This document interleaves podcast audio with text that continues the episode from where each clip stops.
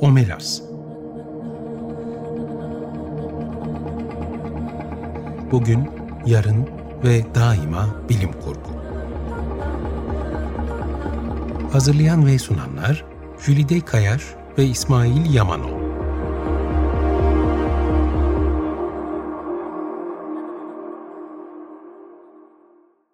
Merhaba, 95.0 Açık Radyo'da Omelas'a hoş geldiniz. Ben Jülide Kayaş. Ben İsmail Yamanol. Bilim kurgudan söz ettiğimiz programımızın e, yavaş yavaş ilerleyen bölümlerinde e, ülkemizde bilim kurgu edebiyatında, bilim kurgu sinemasında neler yapıldı onları konuşuyoruz. Son programımızda 50'lere kadar gelmiştik galiba. 40'ların ortalarına geldik orada bırakmıştık. Ondan şimdi de 50'lerden devam edeceğiz. Evet 50'lere geldiğimizde e, aslında en başta şunu da söyleyelim hani pek çok isimden pek çok yazardan söz ediyoruz. Mutlaka arada atladıklarımız gözümüzden kaçırdıklarımız olacaktır. Programımızın süresi sınırlı biz sadece belli yerlere değinebiliyoruz. En başta bunu söyleyelim sürçülisan edeceğiz çünkü mutlaka. Aklımız isteyelim. Peşinden bunu söylemiş olalım. Evet 50'lerde örneğin karşımıza çok e, şaşırtıcı bir isim çıkıyor. Büyük Kukuriko e, romanıyla e, Cevat Şaikir Kabaağaçlı ya da bizim bildiğimiz ismiyle bilinen ismiyle Halikarnas balıkçısı. Halikarnas balıkçısını kısaca bir anacak olursak 1890-1973 yılları arasında yaşamış. 1910 ile 1970 arası 60 yıl boyunca çok üretken bir şekilde yazılar yazmış, romanlar yazmış. Ee, öyküleri var. Ee, Anadolu medeniyetleri, Anadolu uygarlıkları üzerine çok e, yazmış. Onu tanıtmayı çok istemiş. Bodrum aşığı. Ee, sonra bu büyük kukuriko nereden çıkmış dersek o kadar çok e, bu romanların öykülerin yanında tefrikalar da yayınlamış ki örneğin 1948'de İzmir'de birkaç e, yıl çıkmış Her Sabah diye bir gazete var. Orada yayınlanmış bir e, tefrika aslında bu. Bunu çok sonra balıkçının ölümünden sonra bir arşivi bulunuyor. Arşivde çoğu gazete kupürü şeklinde bu yazıların. E, Şadan Gökovalı manevi oğlu diye geçen birisi bir kişi e, bunları yazıya hazırlıyor ve e, kitaplaştırıyor. Şu anda Bilgi Yayın Evi'nden e, Ali Karnas Balıkçısı'nın bütün eserleri Bilgi Yayın Evi tarafından yayınlanmıştı.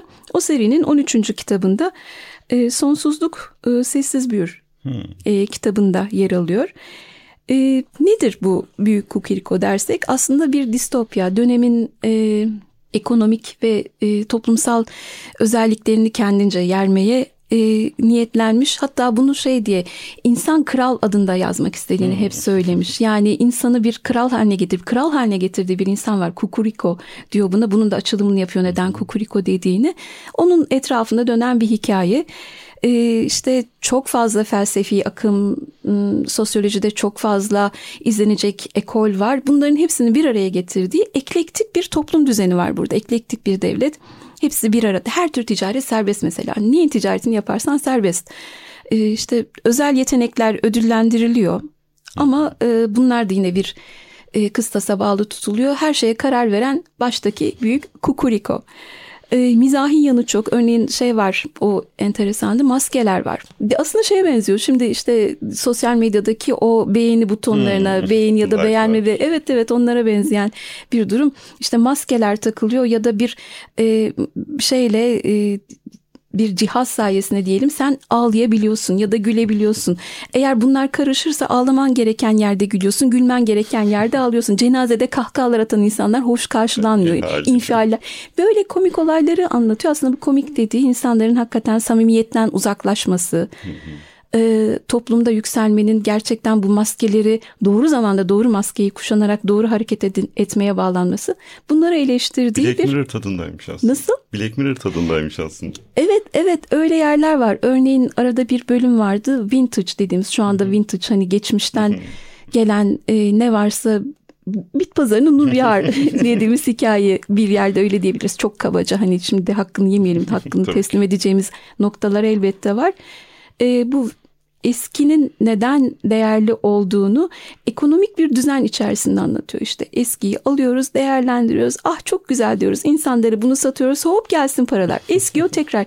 Bunu çok tatlı anlatıyor ve şey anlıyorsun hani bunu 48'de yazdığını düşünürsen hani epey öncelerde e, çok iyi gözlem yapmış ve müthiş bir kalem, müthiş bir dil. Hani Halikarnas balıkçısının o e, Anadolu e, efsanelerini anlatırken kullandığı o tatlı dilin hani anlatsın daha da dinleyelim dediğimiz şeyi distopyaya uyarladığında da distopyada da aynı yöntem uyguladığında çok e, değerli bir metin olduğunu görüyorsun. Lezzetli bir metin çıkmış. Evet, evet mesela bu e, benim e, yeni öğrendiğim bir şeydi. Büyük Kukuriko eğer e, okumak isteyenler olursa dediğim gibi bilgi yayınlarından var.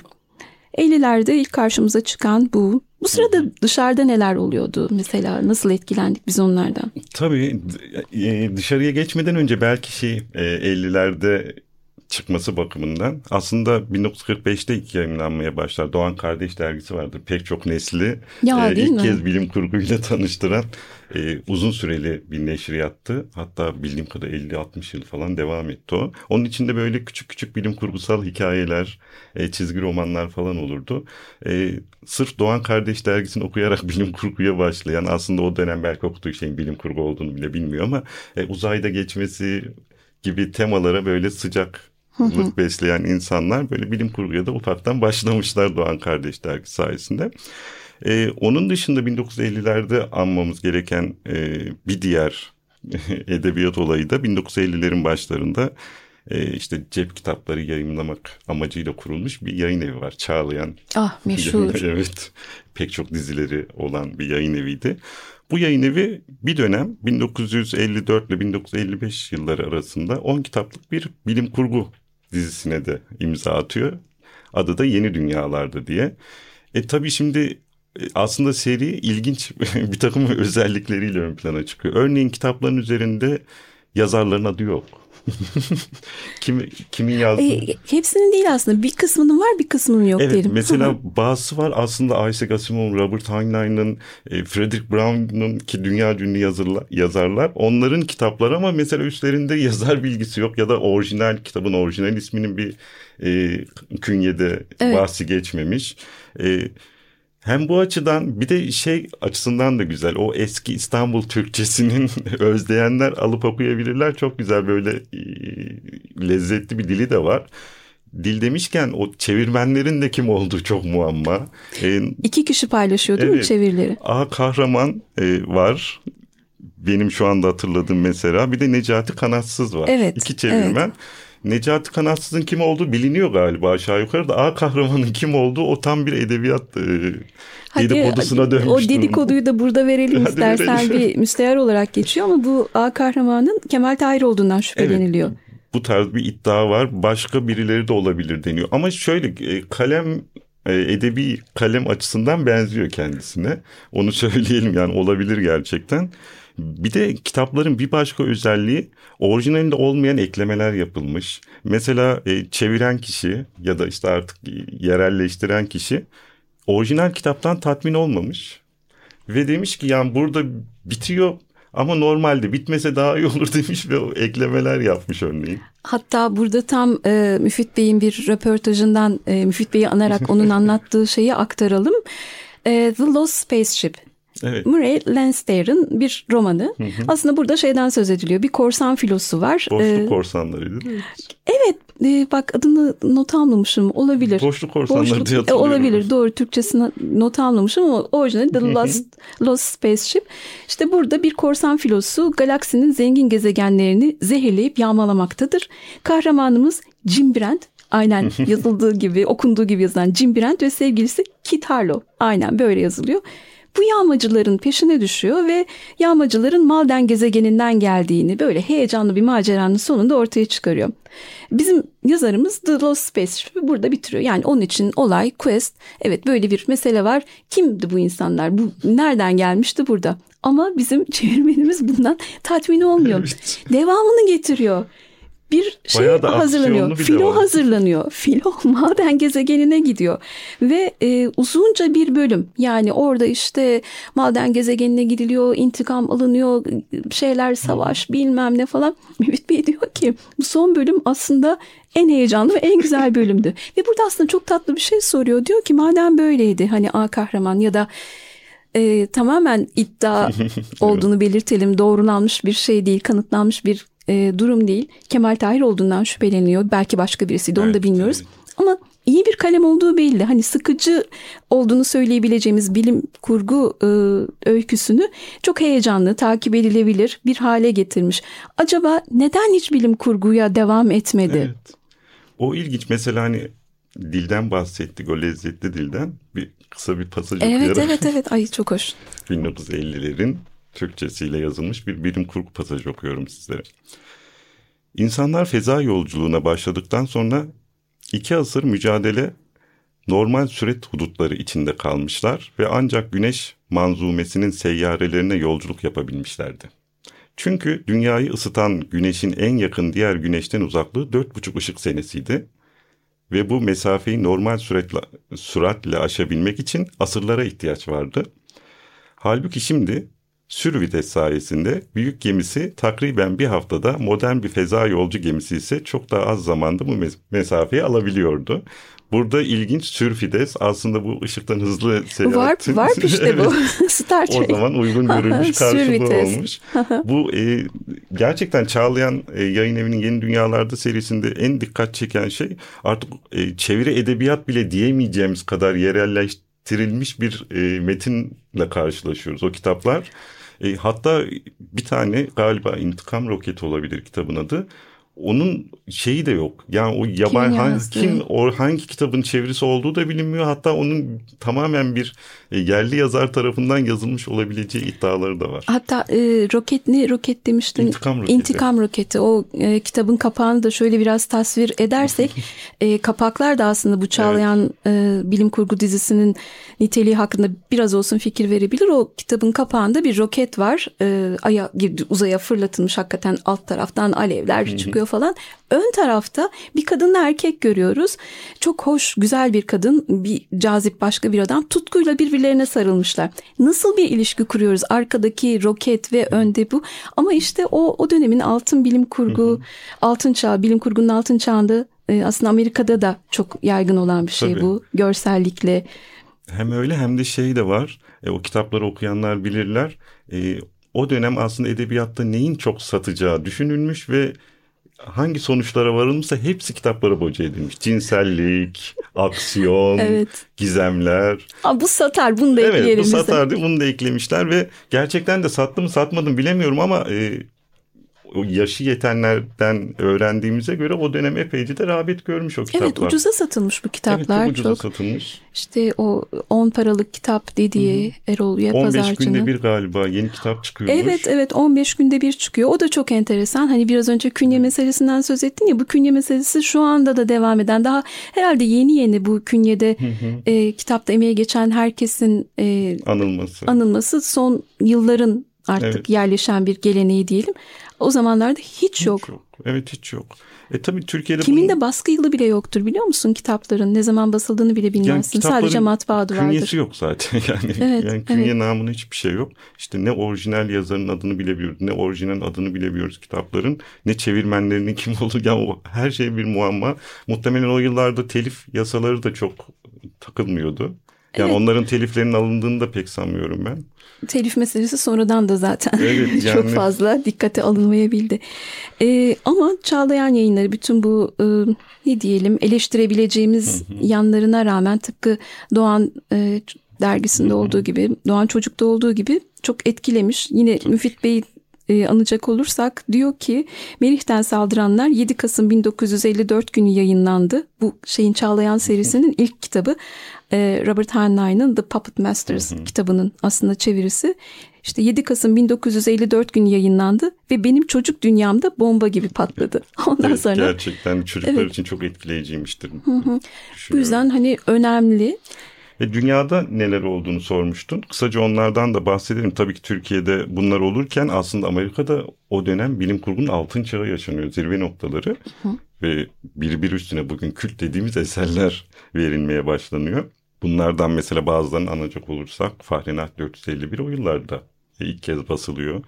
Ee, iRobot, Isaac Asimov'un en meşhur öykü derlemelerinden biridir. Vakıf üçlemesi, e, Sonsuzluğun Sonu, yine Asimov'un Galaktik İmparatorluk serisi o yıllarda okurla buluşan kitaplar arasında. E, Robert Heinlein'ın o çok çok meşhur sonunda sinemaya da uyarlanan Starship Troopers, Yıldız Gemisi Askerleri yine o yıllarda yayınlanmış. E, Arthur C. Clarke'in e, Çocukluğun Sonu o meşhur distopyası. Aslında Yine, tam kült eserler. Tam böyle bilim hı hı, kurgunun tabii. en kült eserlerinin tabii. yayınlandığı yıllar. Yıkıma Giden Adam, e, Resimli Adam, sonra I Am Legend işte Richard Matheson'ın daha sonra Ben Efsaneyim diye hı hı. E, birkaç kez hatta sinemaya da uyarlanan bir romandı. Philip K. Dick'in Azınlık e, raporu yine o yıllarda yayınlanan ve benim aklıma gelen mesela otomatik piyano. Kurt Vonnegut'un çok meşhur o da e, bir distopyadır. Mesela o da e, o yıllarda yayınlanmış Amerika'da. Yani Amerika'da tamamen böyle bir altın çağını zirve noktasını yaşadığı bir dönem 50'li yıllar. E, Sovyetlerde de işte Stres kardeşlerin yeni yeni böyle eser vermeye başladığı bir dönem. E, sadece ilginç bir şey. Mesela Sovyetlerde 1958'de ilk kez bir e, bilim kurgu konferansı düzenlenmiş. Ve burada işte dönemin Sovyetler e, sınırlar içinde yaşayan bilim kurgu yazarları hepsi bir araya getirilmiş. Orada çeşitli görüşmeler falan yapılmış. E, şeyin konferansın sonunda alınan kararlar var. Uzunca bir metin o. Ben birkaç tanesini özellikle absürt bulduğum için e, buradan aktarmak da istiyorum. Mesela e, alınan kararlardan biri şu. E, bilim kurgunun gerçekçi kalması, doğaüstü anlatılara yönelmemesi gerekiyor hikayelerde. Bu isteniyor. İkincisi de zaman yolculuğu, alternatif gerçeklikler, paralel evrenler gibi konuların işlenmemesi. evet, propagandaya ters düşer, karıştırmayalım evet, oraları. ve şey... Acaba ne olurdu demeyelim. evet yani ya Sovyetler kapitalist olsaydı ya, gibi bir evet, kurgu evet. olmasın diye ya da geçmişte ufak bir şey değiştirip birden hmm. bütün geleceğin değiştirilmesine yol açmayalım diye bunlar yasaklanmış. İlginçtir Çin'de o konferansın e, etkisiyle olsa gerek çünkü araştırmışlar ve Çin'de de şu anda zaman yolculuğu gibi temalar bilim kurguda işlenmesi yasak mesela. İlginç. Hı hı. E, tabii bir de sinema tarafı var. E, sinema tarafında da o yıllarda almamız gereken en önemli film bence şey e, Forbidden Planet ki Star Trek ve Star Wars gibi büyük eserleri bugün işte e, kaynaklık etmiş, esin kaynağı olmuş. Ve hatta e, bu müzik arasını da onun tema müziğiyle verelim diyorum. Tabii, buyur. Dinliyoruz. Ee, tekrar merhaba. Açık Radyo 95.0 Açık Radyo'da Omelas programındasınız. Ee, bilim kurgunun ülkemizdeki macerasından söz ediyoruz. 60'lara geldiğimizde çok fazla bir şey göremiyoruz. Çünkü e, hani dışarıda yeni dalga, bilim kurguda yeni dalga atağa geçmiş durumdaydı. Soğuk savaş dönemi var, uzay çalışmaları başlamış ama biz de e, büyük oranda e, işte sosyalizm keşfediliyor. Evet. Onunla ilgili epey bir öğrenci literatür var, ayakları. öğrenci hareketleri var. O yüzden 60'larda fazla bir şey göremiyoruz bilim kurguya dair ülkemizde.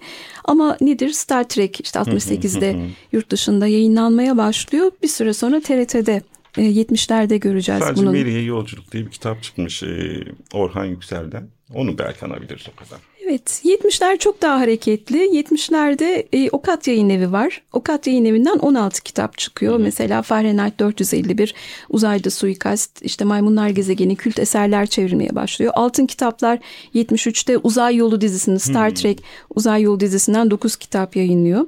K yayınları var 73'te Feza dizisi diye geçiyor evet. onlar. 3 e, roman yayınlıyorlar 75'e kadar. E yayınları 74'te Yeni Çağ dizisi hep Yeni Çağ Feza e, dizisi o böyle isimlerle yayınlanan e, şeyler bunlar. Dergileri e, evet, bir de söyledik. Var. Hmm, Antares mesela Hı-hı. 71'de çıkan. Antares onlar o dönemde çıkan dergiler arasında. Antares'i Sezer Erkin Ergin. Ayrıca uzun uzun dergiciliği anlatacağız evet, zaten. Sadece şimdi ismini e, vererek geçelim. Sinemada da e, yine bizde özellikle üretilen bazı filmler olmuş. E, Superman filmleri batıdan alınan onların bizdeki uyarlamaları var. Yarasa'dan Batman diye yine 1973'te filmimiz var. E, sonra hepimizin çok bildiği, çok sevdiği Turist Ömer Uzay Yolunda var. Yine 1973'te ee, Uzay şey, yolu uyarlaması evet, diyebileceğimiz gibi. Aslında pilot bölümünün bir filme uyarlanmış halidir ki dünyada şöyle de bir önemi vardır. Star Trek'in ilk sinema filmi o bizdendir. Çok evet. ilginçtir. Ee, 1975'te Sevimli Frankenstein ve bir de yine herkesin bildiği Buddy diye o meşhur E.T.'nin. E.T. uyarlaması evet. olan. Evet onlar var. E, ee, 73'e dair sadece ufak bir anekdotu aktararak e, programın süresini dondurduk yine kapatabiliriz herhalde. 73'te Space Odyssey 2001 e, uzay yolu e, gösterime giriyor. Bizde 73'te 68'de çektiği halde. E, Sentinel öyküsünü okumuş olanlar bile çok şaşırıyor. Yani allak bullak oluyor bilim kurgu severler. Kelebek gazetesi bildiğimiz Kelebek Gazetesi Uzay Yolu filminin 2001 Uzay Yolu filminin eleştirisi için bir yarışma açıyor. yarışma sonunda büyük ödül Turgut Tozanlıoğlu ve Henry Candiot arasında paylaştırılıyor ki jüride çok önemli isimler var. Yani eleştiri için e, Kelebek dergisinin yarışma açmasını gerektirecek kadar e, bir yoğun ilgi görebiliyor bir bilim kurgu filmi. Tahmin ediyorum da o yıllardaki izleyicilerin aklına almış bir filmdir yani o görsel efektlerle falan. Muhtemelen öyle oldu. Müzikler, görsel efektler. Evet. E, şey de var aslında 70'lerde belki anabiliriz. Bilim kurgunun artık isminin verildiği bir dönem. Onu da ayrıca evet ondan da bir programda belki bahsedeceğiz. Önümüzdeki programda bilim kurgu nereden evet. geliyor? Orhan Duru anarak anlatacağız. Biz bayağı süremizi aştık.